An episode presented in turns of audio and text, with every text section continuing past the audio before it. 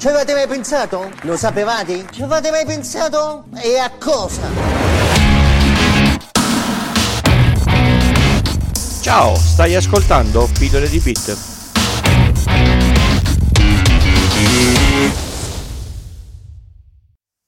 Ciao a tutti e bentornati all'ascolto di Pillole di Bit, puntata numero 97. Oggi usciamo un po' dall'ambito tecnologico e andiamo un po' sulla vita reale. La vita reale che è quella cosa triste dove succede qualcosa che ci si fa male, ci si sente male, si prende il telefono e si compone il numero di emergenza. Fino a qualche tempo fa il numero di emergenza era 118, adesso il numero di emergenza è 112 e vale praticamente in tutta Europa.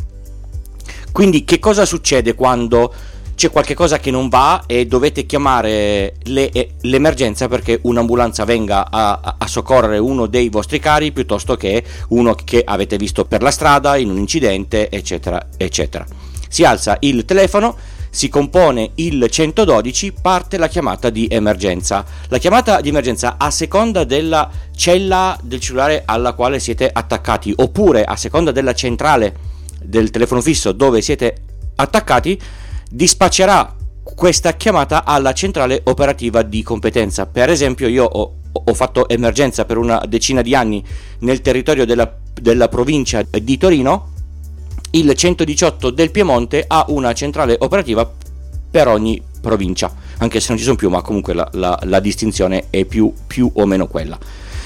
Ora che c'è il 112, la chiamata arriva prima a un operatore del 112. Questo è un mio commento personale perché mi è parso di capire così le volte che ho, che ho chiamato e non mi è piaciuto moltissimo.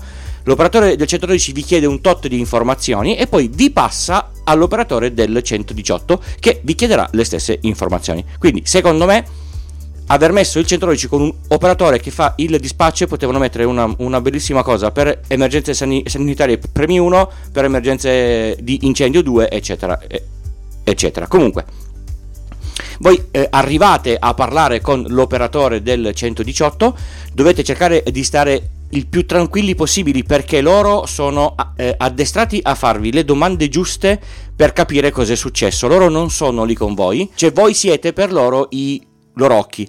Di conseguenza vi faranno delle domande per capire quanto è urgente la faccenda.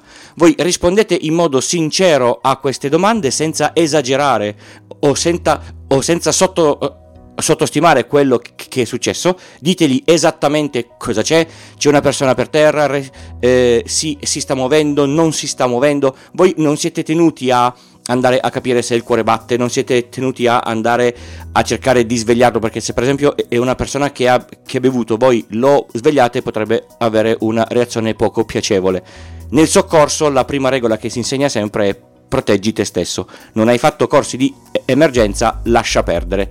Telefona, racconta quello che è successo, se possibile aspetta lì che arrivino i mezzi di, di soccorso in modo che poi loro possano fare il loro mestiere voi avete raccontato cosa è successo all'operatore. Lo, l'operatore ha definito, in base a queste in, informazioni, un codice di emergenza che è tipicamente basato su tre, par- su tre parametri.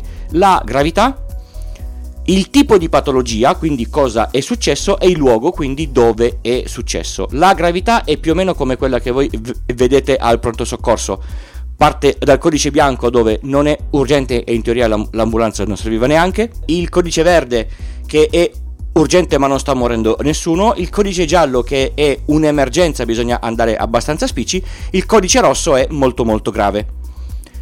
Questo codice viene comunicato all'ambulanza che andrà sul posto.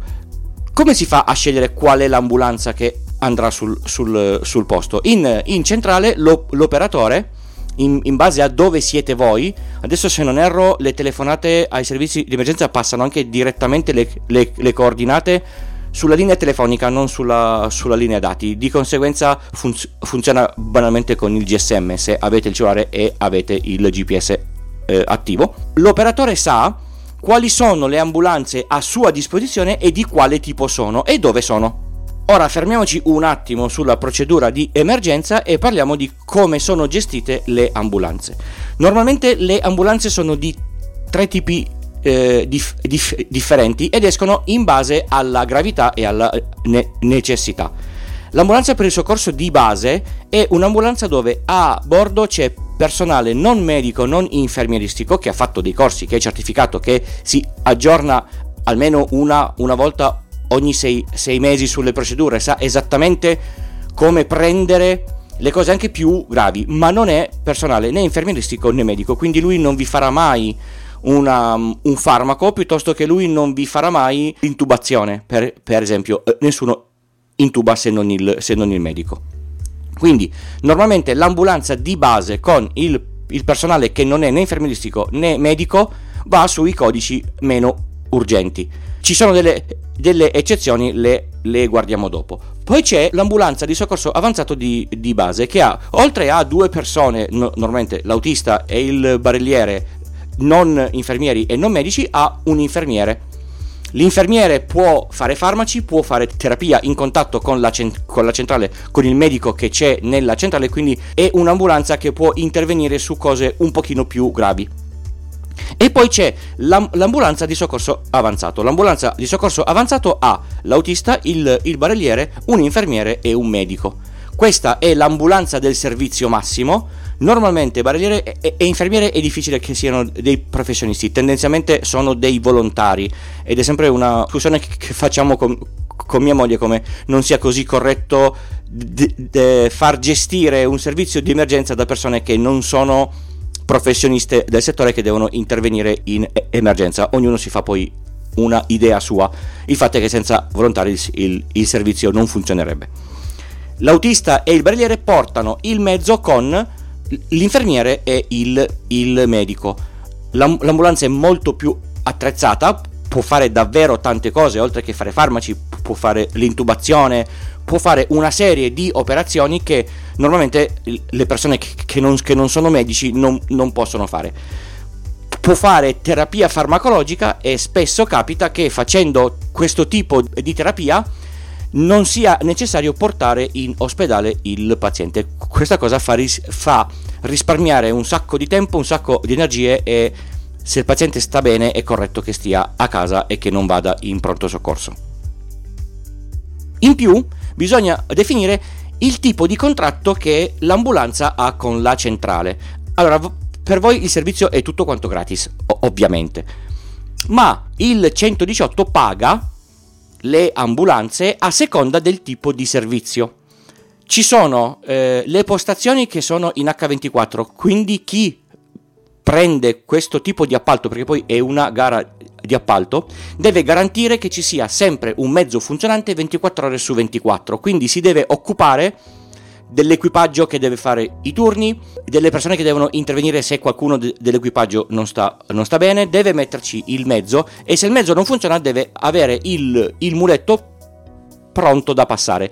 Non è ammesso che la centrale del 118 chiami una postazione in H24 e questa postazione dice non ci sono, a meno che non stia tornando da un servizio dove l'ambulanza è molto sporca e non può funzionare per un altro eh, servizio, piuttosto che l'ambulanza si è rotta du- durante il servizio o cose simili. Tendenzialmente la postazione in H24 c'è sempre.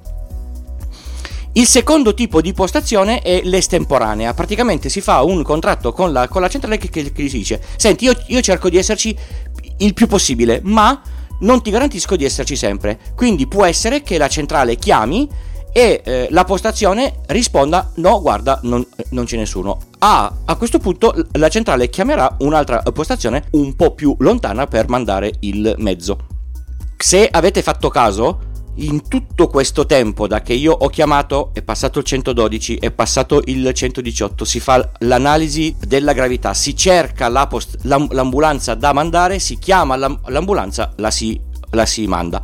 Passa comunque del tempo che è organico non si può fare in un modo diverso c'è stato un, un, un, un, periodo qualche anno fa che hanno cercato di mettere un, software che dava una mano agli operatori.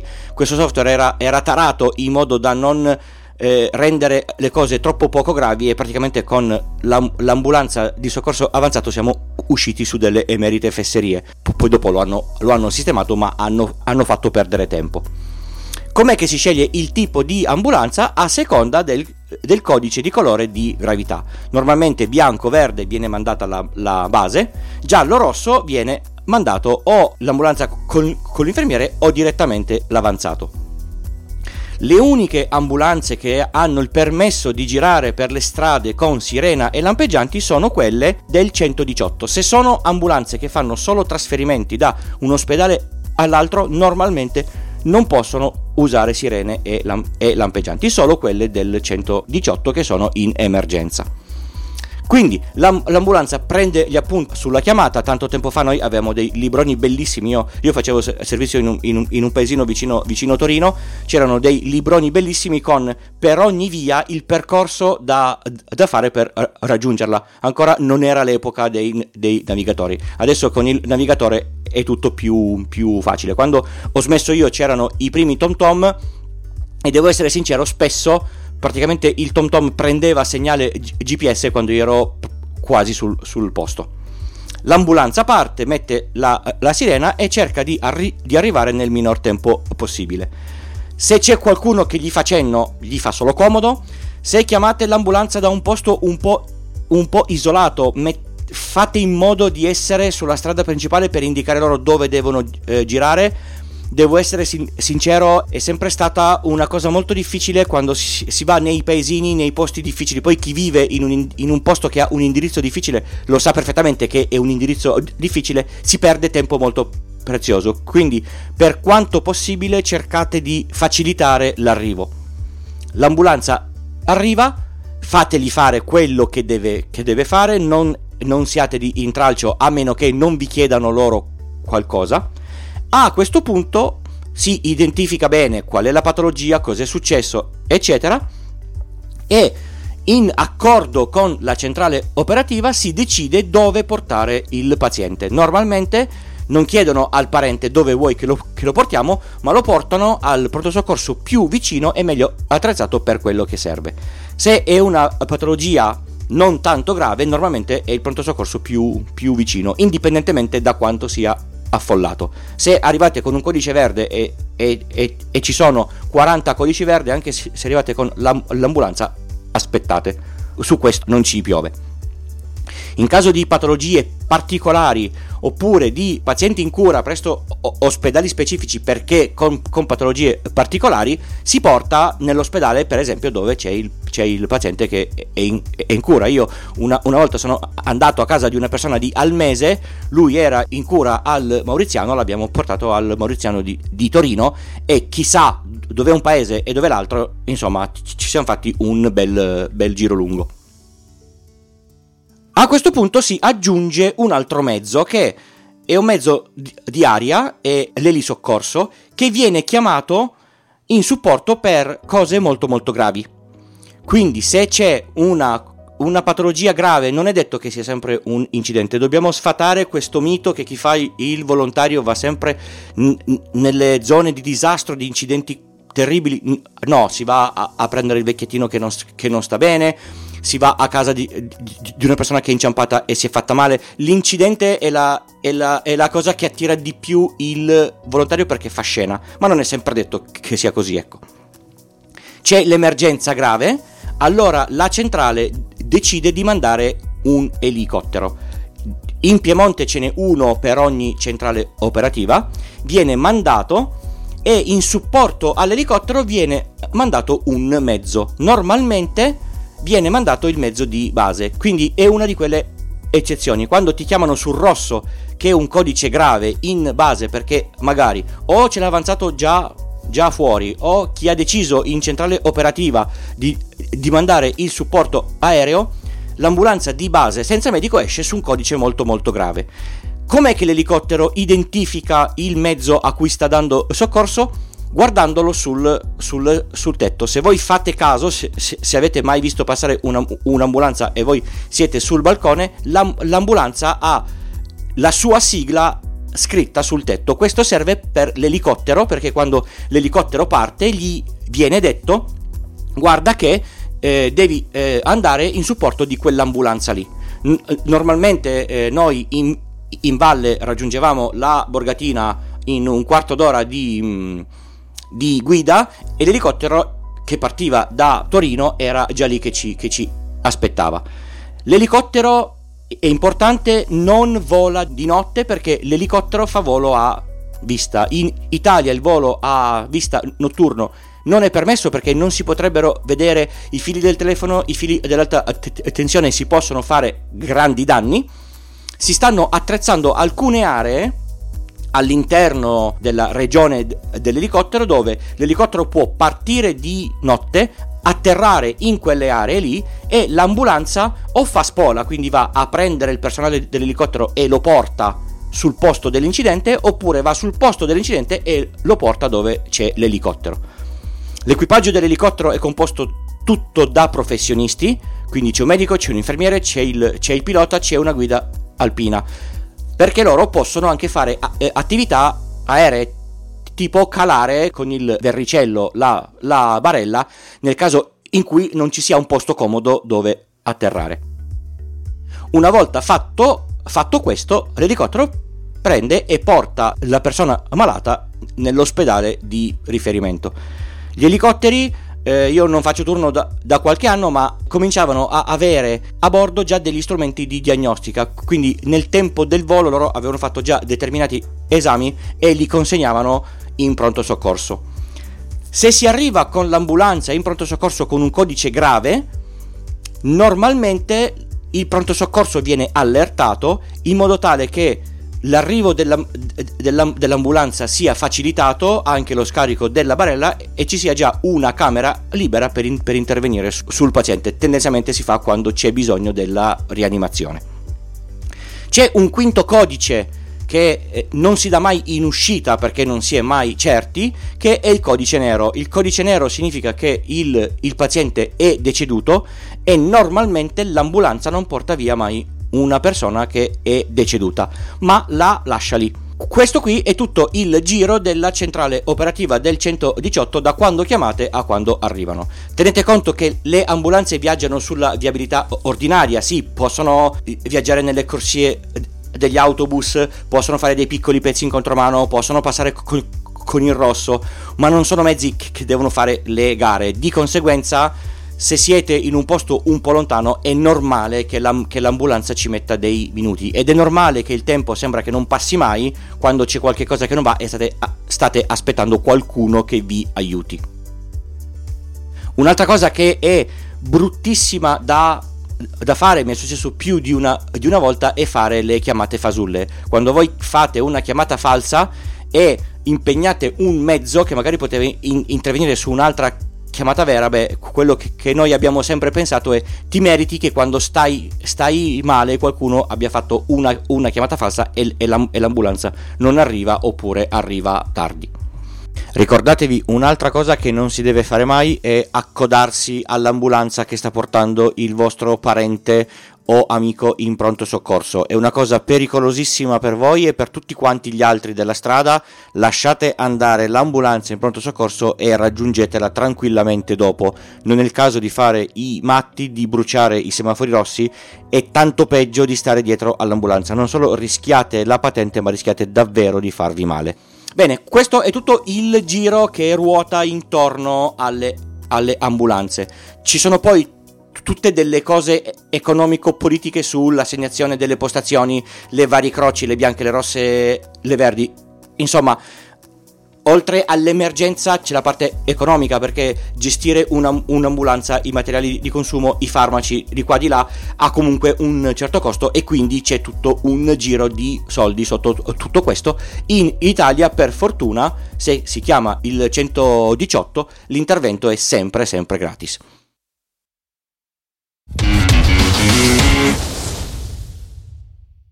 Ed eccoci qua al tip della puntata. Mi scuso, la volta scorsa me lo sono completamente dimenticato, ne recupereremo. Comunque ho una, una coda sufficientemente lunga. Il tip della settimana eh, non è tecnico in, in maniera pesante, ma è tecnologico.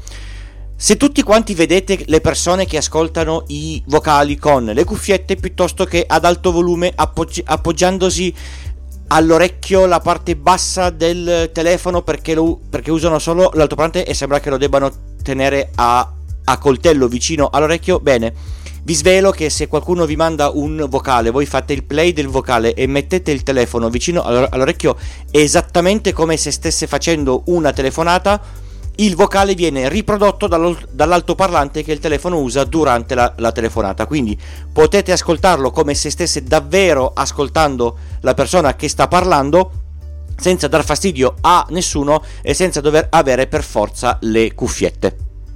Bene, spero che vi sia piaciuta questa puntata non troppo con bit, ma un, un po' più sul, sul pratico, sulla, sulla vita reale. Vi ricordo che potete raggiungere i contatti del podcast sul sito pillole di bit col punto prima dell'it e lì, lì, trovate la mail, il link ai canali social, il link al gruppo Telegram dove se volete partecipare siamo un centinaio di, di, di persone che chiacchierano di, di questi temi qua. Se il podcast vi è, vi è, piaciuto, ditelo a un amico, a, a, un parente, a un collega, fateglielo ascoltare, insegnateli come si installano le app dei podcast e ditegli guarda io ascolto anche questi altri podcast e fateli scaricare e fateli ascoltare. Mi sono accorto che in macchina se io ascolto podcast ho un ascolto in- interessante durante tutto il, il, tragitto. Se io metto la radio, la metà del tragitto se ne va in, in, in pubblicità. Viva viva i podcast sempre. Se questo podcast vi è piaciuto tantissimo, potete pensare a una donazione. Sul, sul sito ci sono i link sia per, per PayPal che per Satispay. Se compilate il form vi spedisco anche gli adesivi direttamente a casa. Bene, direi che a questo punto è proprio tutto. Vi ringrazio per l'ascolto e ci sentiamo alla prossima puntata. Ciao!